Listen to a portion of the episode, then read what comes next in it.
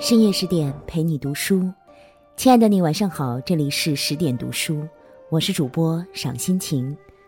今天我们要分享的文章是：薄太后不争，则天下莫能与之争。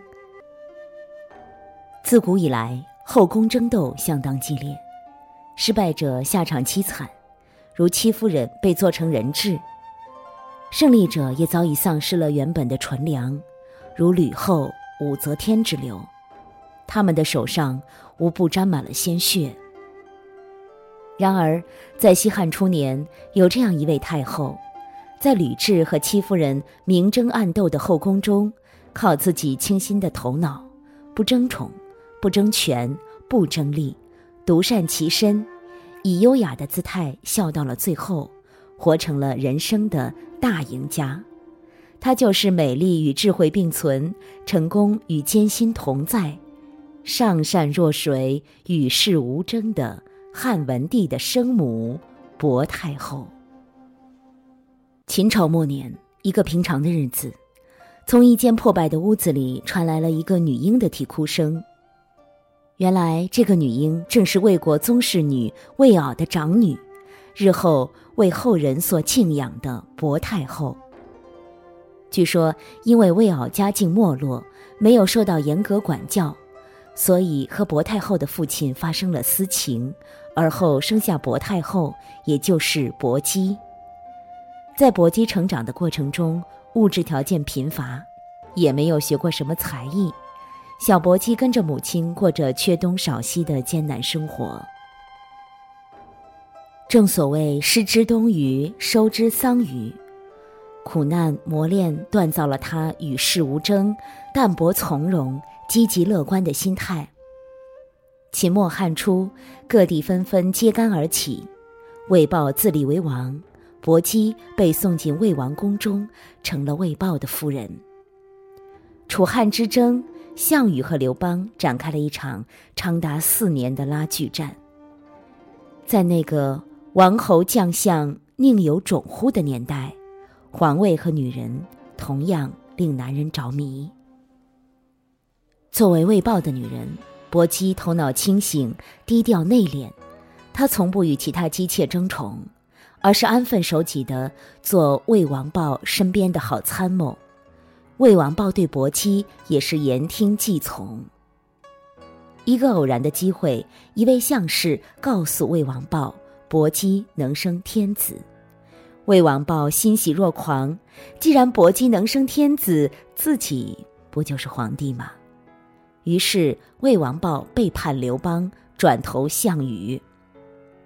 可是好景不长，很快魏王豹和他的家人皆被刘邦俘虏。清醒如薄姬，在被俘后没有自怨自艾，既来之则安之，他不卑不亢。不哭不闹的做着自己该做的工作。有一次，刘邦无意中遇见薄姬，看到薄姬颇有姿色，就将她纳入后宫。帝王总是日理万机，再加上当时战乱不止，刘邦竟然将薄姬忘了。就这样与世无争的薄姬等了刘邦一年。恰好薄姬在做魏王豹妾室的时候结交了两个姐妹，这两人先后被刘邦临幸。有一次，他们在嘲笑薄姬的时候，恰好被刘邦听见。刘邦对薄姬动了恻隐之心。薄姬是聪明女人，经过漫长的等待，终于见到刘邦之后，知道自己的机会来了。她告诉刘邦。自己梦见一条苍龙盘在他的腹上，这让刘邦非常高兴，当天夜里便临幸了他。幸运的是，只此一次，薄姬便有了儿子刘恒。有了儿子以后，薄姬更加与世无争。面对吕后的强势与狠辣，戚夫人的任性与专宠，他知道，在偌大的后宫中。唯有清醒自持、韬光养晦，方能保住他和儿子的性命。智慧如薄姬，不会在爱情中迷失自我，更不会被欲望牵着鼻子走。他知道如何来避开陷阱，他不争不抢，淡泊从容，用高明的手段为自己和儿子赢得安稳的人生。在刘邦的后宫之中，薄姬低调内敛，他不喜欢拨弄是非，也不喜欢争风吃醋，他把全部的精力都用在照顾和培育儿子身上。据说有这样一个故事。薄姬的儿子刘恒小时候跟哥哥弟弟们一起吃烧鸡，看见大家你争我夺，不一会儿，一只烧鸡只剩下鸡屁股了。受母亲薄姬影响，刘恒从小不愿意与人争食。看着刘恒躲在屏风后偷偷的抹眼泪，薄姬拿起鸡屁股给儿子吃，还起了一个可爱的名字叫后福。吃了鸡屁股的刘恒，后来果然成了皇帝。由此可见，薄姬教育孩子不争不抢，源于他自己是一个与世无争的人。戚夫人下场凄惨，薄姬却一生安稳。为什么以狠辣著称的吕雉会放过薄姬？一个重要的原因就是薄姬的与世无争。戚夫人为了和吕后争夺宠爱，明争暗斗，这大大的激怒了吕后，让吕后对戚夫人恨之入骨。而薄姬就不同了，薄姬没有受到刘邦的宠爱，她不哭不闹也不争，从来不传谣言，不说他人坏话，只是守着儿子，过着平淡的日子。最重要的是，薄姬与人为善。他尊敬吕后，从不像其他嫔妃那样挑衅吕后的权威。在吕后眼中，备受冷落的薄姬甚至跟自己有些同病相怜。与此同时，当戚夫人为了给儿子刘如意争夺太子之位，与吕雉针锋相对的时候，薄姬却韬光养晦，独善其身，并教育儿子处处忍让。在吕后眼中，薄姬母子对自己的大权着实构不成威胁，所以刘邦死后，当薄姬提出想跟八岁的儿子前往封地的时候，吕雉没有反对，还让他做了封地的太后。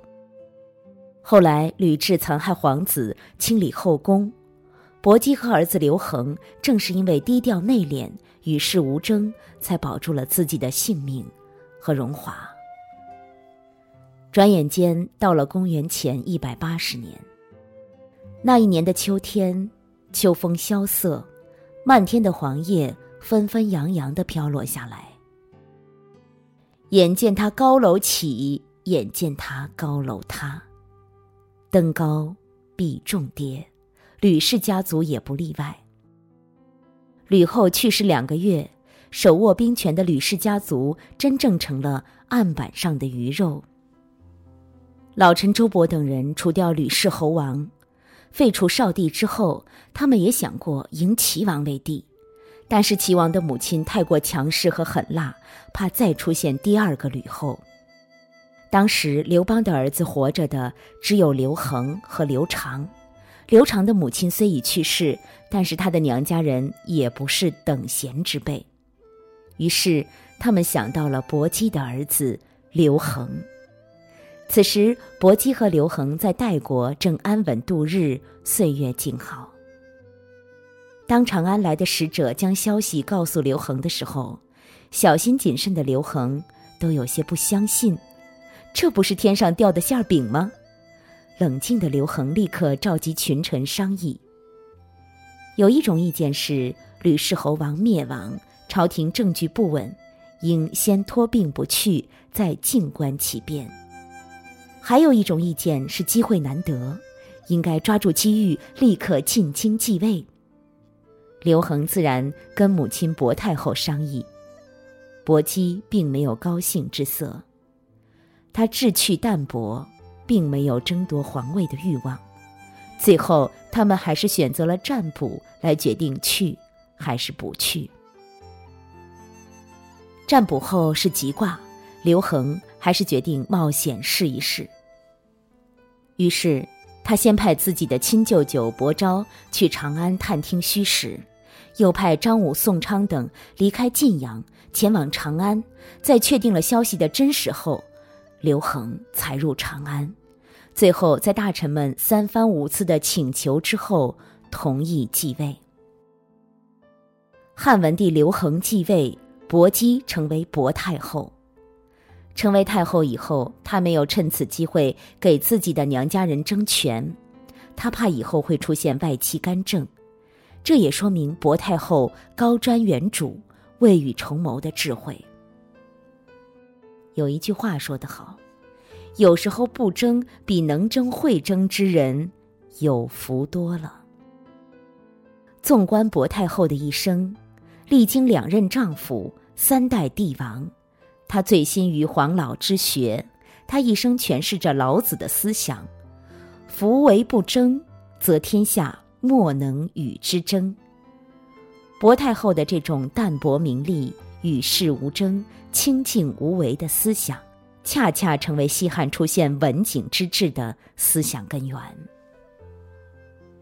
道德经》有曰：“不自见故明，不自是故彰，不自伐故有功，不自矜故长。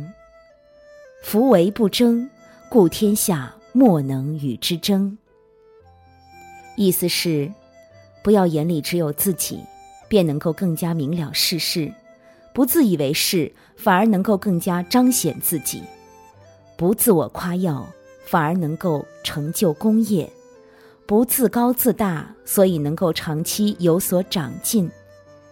正是因为不与人争，所以遍天下没有人能与他争。